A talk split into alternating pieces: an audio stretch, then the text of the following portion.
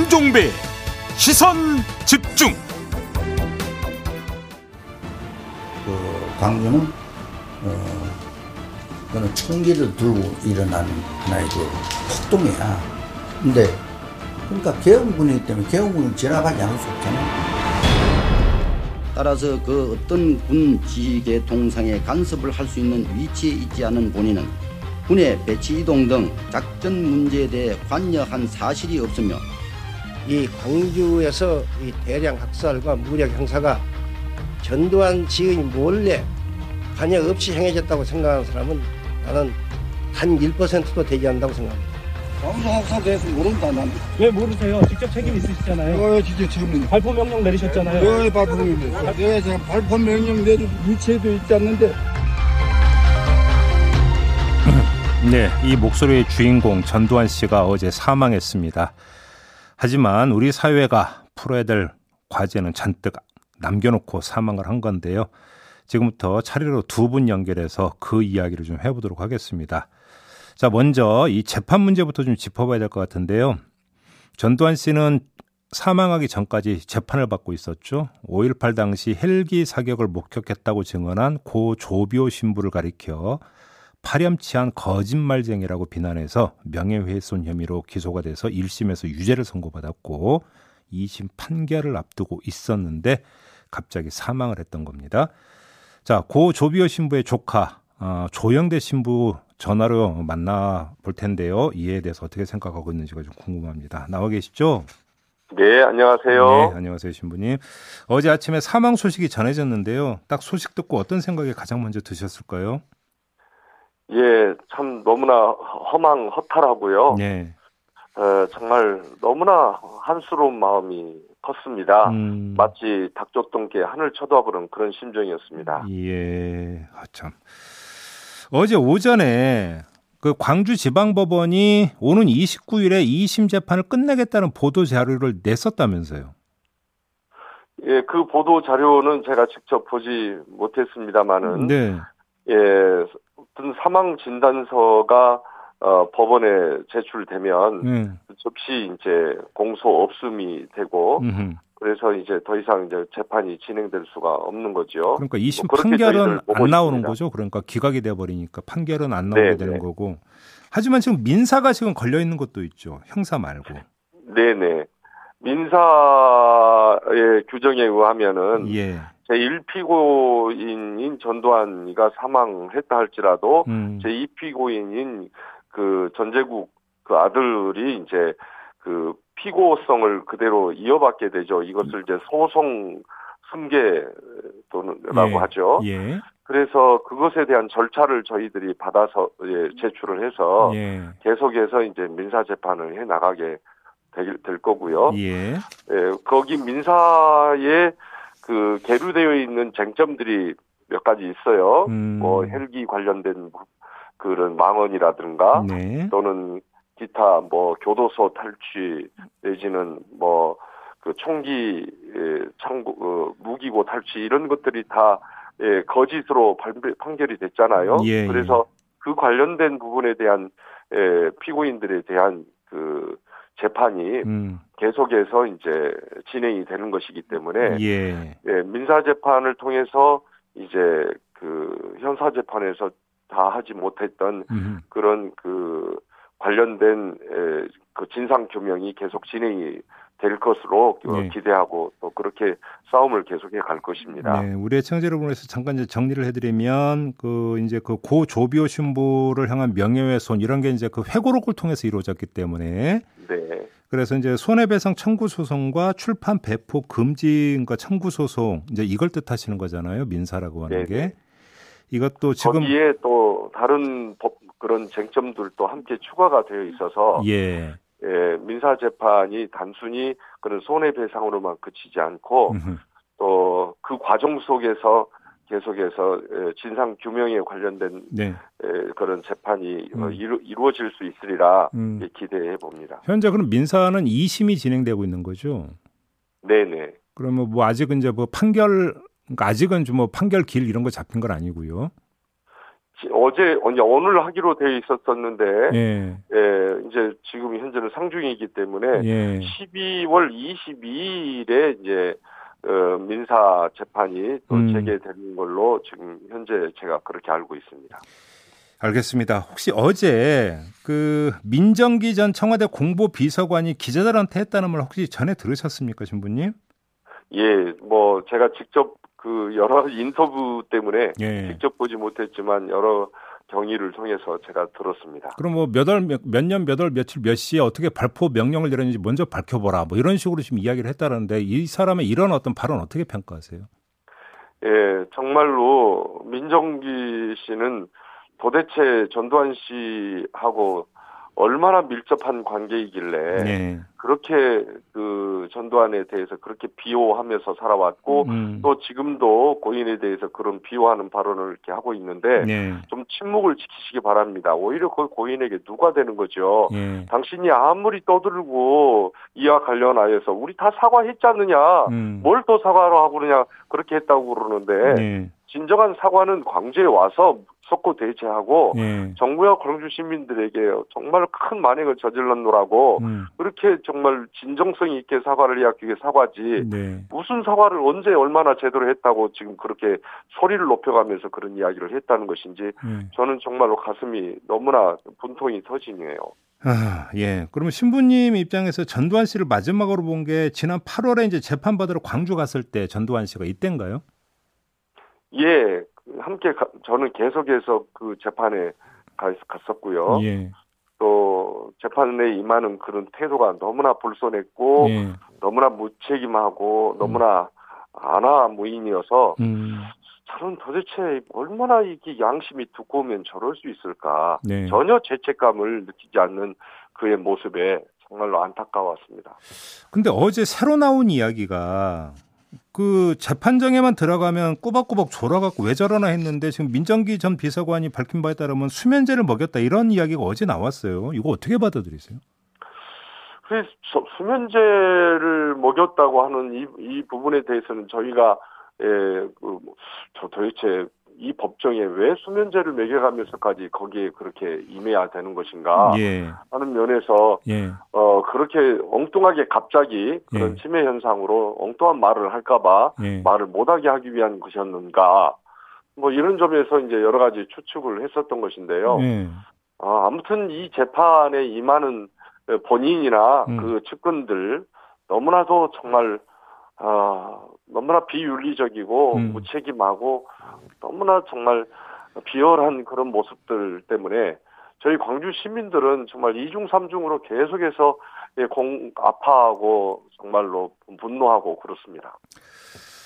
알겠습니다. 아무튼 그 전두환 씨의 고백을 받지 못한 상태에서 그냥 보내게 되는 거잖아요. 이게 참 답답하고 좀그 뭐한데 신부님의 신경이 어떤지를 좀 여쭤보겠습니다. 어떻게 지금 이 그 속 시원한 이야기 한 마디도 못 듣고 지금 뭔가 보내는 거지 않습니까?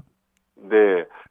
예, 정말 뭐, 지, 에, 거룩하고, 정말 이 지역에서 존경받는, 어, 조비오 신부님에 대해서, 뭐, 예, 사, 성- 성직자의 탈을 쓴 사탄이라느니, 예. 또, 그, 거짓, 그런, 그, 파렴치한이라는 단어를 써서, 네. 파렴치한 거짓말쟁이라고, 이렇게, 예, 했을 때 그 사자 명예에 대한 부분에 대해서도 정말로 저희는 얼마나 그 상처받고, 네. 얼마나 예, 분노하고 그랬었는데 네. 그보다도 진상 규명이 저희들은 더 중요한 어, 목적이었죠. 음, 음, 음, 음. 그래서 전두환의 개인에 대한 그런 처벌보다도 예. 진상 규명을 제대로 해낼 수 있는 중요한 그런 재판이기를 바랬고 음. 또 본인도 이제 죽음이 머지 않았으니까 진, 정말로 잘못됐다.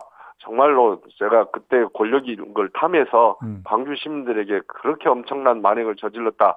이 사과 한마디 남기고, 남기고 떠나기를 간절히 바랐는데, 예. 제가 그랬죠. 또, 아, 저러다가 정말 죽으면 어떻게 되나. 이것도 음. 공소 없으면 될 것인데 하는 우려를 했었는데, 음. 그 우려가 현실이 되어버리고 많이, 지금 굉장히 그 닥쳤던 게 하늘을 쳐다본다고 아까 말씀드렸습니다만은, 예. 정말로 지금 심정이 너무나도 허탈하고, 너무나 정말 한탄스럽습니다, 정말. 마지막으로 한번 이걸 여쭤볼게요. 그 노태우 씨도 얼마 전에 사망하지 않았습니까? 네. 노, 태우 씨의 죽음과 전두환 씨의 죽음이 좀 다르게 다가오십니까, 신부님? 예, 전 노태우와가 한 통이겠습니다만, 아, 저기 그 전두환과 노태우는 한 통이겠습니다만은 네. 그래도 노태우는 전두환 뒤에 가려, 가려진 바가 있었고 음, 또 이제 말년에는 예, 그렇게 그 아들을 통해서라도 또 사죄도 어 일부 했었고 예. 또 추징금도 모두 내고 이제 했었던 모습에서 나름의 그 우리 국민들과 광주는 어 노태우 씨에 대한 어느 정도의 그런 예, 분노와 감정이 좀 누그러진 바가 없잖아 있는데 네. 예, 전두환은 끝까지 뭐 추징금도 내지 않고 음, 또 정- 계속해서 자기는 아무 광주와 무- 상관없다. 음, 어, 자기는 전혀 발포 명령을 내린 위치도 없었다. 네. 저기는 뭐 그러면서 끝까지 이렇게 뻔뻔하게 거짓말하고 예, 그렇게 배째라는 식으로 가는 그런 태도 때문에 광주를 와- 포함한 모든 시, 국- 국민들은 음, 전두환에 대한 그런 아주 그 나쁜 안 좋은 이 감정은 누그러지지 않고요. 예. 지금 이렇게 사악하게 살아온 사람이 이 죽는 것마저도 이렇게 많은 국민들에게 지탄과 비난을 이렇게 받는 죽음을 맞이하고 있는데 음. 정말로 예, 그래서 이- 이 전두환과 노태우는 격이 결이 좀 다르다고 저는 음. 보고 있습니다. 알겠습니다. 자, 오늘 말씀 여기까지 드릴게요. 고맙습니다, 신부님. 네, 감사합니다. 네, 지금까지 고 조비오 신부의 조카님이시죠. 이 조영대 신부와 함께했고요. 한 분 더 연결하겠습니다. 5.18 민주화운동 진상규명조사위원회 조사위원으로 최근에 합류한 분입니다. 김희송 전남대 5.18 연구소 연구교수 전화로 만나보겠습니다. 나와 계시죠? 네, 안녕하세요. 김희성입니다. 똑같은 질문 좀 드려보겠습니다. 전두환 씨 사망 소식 듣고 어떤 생각 드셨어요?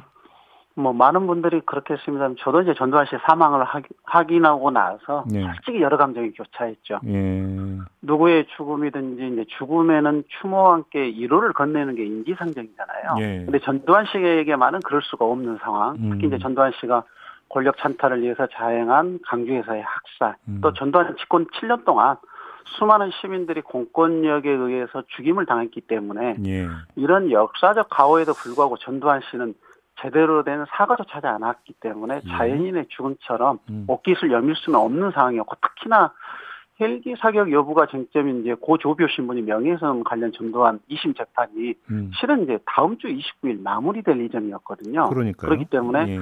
사법적 단죄가 좀 미안으로 그친다는 사실 이런 부분도 솔직히 좀 아쉬웠습니다.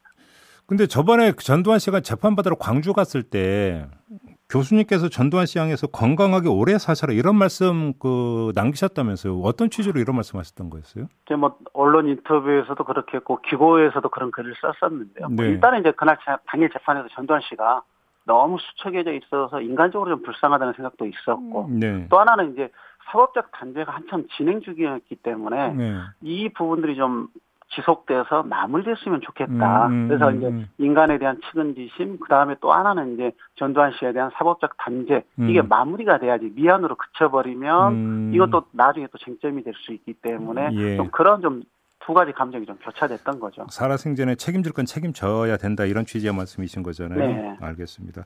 그 자 지금부터 한번 좀 이제 진상 규명 문제에 좀 집중해서 질문을 드리겠는데요. 일단 지금 교수님이 9월에 그 진상 규명 조사위원회에 합류하신 거죠. 네, 그렇습니다. 지금 조사는 어디까지 진척이 돼 있는 거예요? 저뭐또 여러 사정을 좀 뒤늦게 결합했는데요. 예. 실은 이제 올해 12월이 법률에 따른 2년의 조사 기간이 만료됩니다. 네. 근데 이제 안타깝지만 아직까지 큰 진척은 없고 이런 과정에서 1년 이제 조사 기간이 연장됐기 때문에 어. 일부 아쉬운 부분이 있지만 좀 조사를 잘해서 예. 성과를 내올 수 있을 것이다 좀 기대도 하고 예. 그렇게 만들기 위해서 노력할 예정입니다. 그런데 지금 그 이 조사의 끝은 발포 명령이잖아요. 그렇죠. 근데 지금 전두환 씨가 사망을 해 버렸으면 이제는 이거 이거를 지금까 객관적으로 최종 규명할 수 있느냐라고 하는 거에 물음표가 찍힐 수밖에 없을 것 같은데 어떻게 봐야 되는 겁니까? 음, 지금 이제 진상규명에서 가장 좀 중요한 부분들이 실은 이제 5.18 민주화 운동에서 가해자들에 대한 그 실체적 진실이 규명되지 않았습니다. 예, 그래서 예, 특히 예. 이제 방금 말씀 주셨듯이 발포 명령자는 누구인지 음. 그리고 국민을 지키는 군대가 자국의 국민을 상대로 해서 20일 이제 도청 앞에서 집단 발포도 했고 네. 또 헬기 사격까지 자행했기 때문에 이 문제에 대한 이제 규명 이게 첫 번째 이제 규명 과제인 거죠. 예. 그래서 이걸 이제 실체적으로 규명하는 과정에서 당시에 전두환 씨는 어, 군 최고 수뇌부의 이치에 있었고 그렇다면 전두환 씨를 통해서 이런 이제 발포 명령을 비롯한 실체적 진실에 대한 부분들을 음. 확인했어야 되는데 전두환 씨 이제 사망으로 네. 그런 부분들을 확인할 수 없는 부분들은 좀 아쉽지만 예. 그럼에도 불구하고 다른 군 관계자들에 대한 조사 그리고 음. 군 기록에 대한 조사를 통해서 실체적 진실은 규명할 수 있을 것이라고 저는 그렇게 보고 있습니다. 근데 교수님께서 이제 그동안 5.18 관련 자료를 계속 이제 그 모아오신 것으로 제가 알고 있는데 자 그러면 기록을 통해서 그 실체적 진실에 다가갈 수 있는 겁니까? 한계가 있는 거 아닌가요? 가령 이제 이번에 전두환 씨 사망에 따라서 민정기 비서관이 그렇게 발언했잖아요.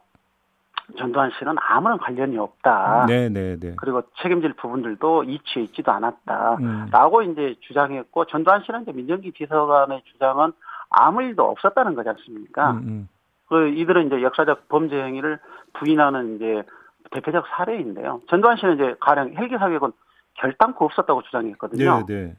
근데 이제 1심 재판부는 판결문에서 헬기를 이용한 이협 사격 이상의 사격이 있었다. 음. 이 부분들은 어, 전두환 씨를 비롯해서 신군부가 은폐했던 군 기록, 음흠. 그다음에 그 헬기 사격을 목격했던 증인들, 음. 가해자인 군인들을 불러서 이런 종합적 판단을 하는 거죠. 네. 1심 재판에서도 헬기 사격도 증명이 됐고 또한 음. 가지 저는 좀 참 참담하다는 생각을 했던 게 네. 전두환 씨는 5.18 기간 동안에 중심적 역할을 하지 않았다는 게 지금 주장이잖아요. 그렇죠. 근데 전두환 씨가 사령관으로 그때 보안사령부의 보안사령관이었잖아요. 예. 그 보안사령부의 군 기록에도 뭐라고 나오냐면 전두환 씨가 중심적 역할을 했다라고 음. 나오거든요. 네. 그 이름까지 특정을 해서 전두환 씨를 비롯해서 모든 부분들은 일관되게 협의를 했다. 음흠. 또 하나는 이제 전두환 정권이 5공화국 전사, 그래서 본인들이 이제 5공화국에 대한 그 역사서는 나중에 집필하고 5공화국이 이제 집권한 82년에 그 전에 자신들의 정권이 어떻게 만들어졌는지 네. 이걸 이제 제5광호 전사로 만들었거든요. 네, 네, 네. 거기에는 전두환 씨가 5.18 기간 동안에 어떤 뭐 자위권 발표, 자위권 명령을 내렸던 그 회의에 참석했다. 심지어는 전두환 씨가 최규하 당시 대통령을 강주에 내려보냈다. 음흠. 그래서 27일 도청 진압 작전을 시- 시행하는 과정에서의 명분을 축적했다. 네. 이런 기록까지 나오거든요. 음. 그래서 이건 이제 뭐 시민들이 주장하는 것도 아니고 사후에 조작된 것도 아니고 예. 1982년 전두환의 집권이 서슬퍼런 그 시기에 음. 보안사령부가 만든 기록에도 예. 전두환 씨가 80년 당시에 이런 역할을 했다라고 자랑스럽게 기록하고 있기 때문에 음. 41년이 지난 지금 와서 부인한다 할지라도 그런 이제 부인은 자신들이 기록한 기록에 의해서 예. 어, 다시 이제 부정되는 거죠. 아, 그래요. 그러면 진상규명조사위원회가 지금 교수님이 말씀하시는 그런 결론에 도달하는데 뭐 그 큰 어려움 없이 쭉 갈 수 있다고 전망을 하세요? 뭐 여러 어려움은 있을 거라고 봅니다. 첫 번째는 여전히 이제 군 관계자들이 진술을 거부하고 있거든요. 예.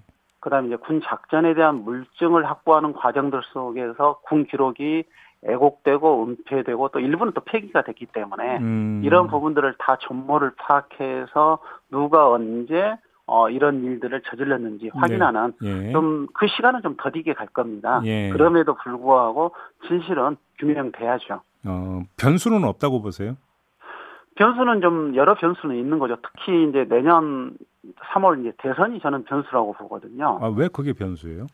이제 어떤 점에 있어서 보면 지금 이제 뭐 정치권에서는 다음 이제 권력 예. 대통령 선거를 둘러싸고 여러 논쟁이 벌어지고 있는데 음. 뭐 특정 후보 진영에서는 이명박 박근혜 정부 시기에 어5.18 강주 5.18 민주화 운동을 애국 폄훼했던 이런 분들이 또 중심적 역할로 다시 복귀하고 있거든요. 음. 그래서 저희들이 지금은 이제 5.18 민주화 운동에 대한 진상 규명의 필요성이 사회적인 여론으로 올라와 있지만 예. 조금 거슬러 가면 음. 이명박 박근혜 정부 시기에는 정부 차원에서 네. 이명박 박근혜 대통령도 5.18 민주화 운동을 부인했고 예. 그리고 음. 정부 차원에서도 이런 애국 폄훼가 자행되고 있었기 때문에 네. 좀 내년 이제 대통령 선거에 따라서 좀 변수가 될수 아. 있겠다 이런 이제 우려는 갖고 있는 거죠. 아, 그 또 정치적 환경에 문제가 있다 이런 말씀이시네요. 네.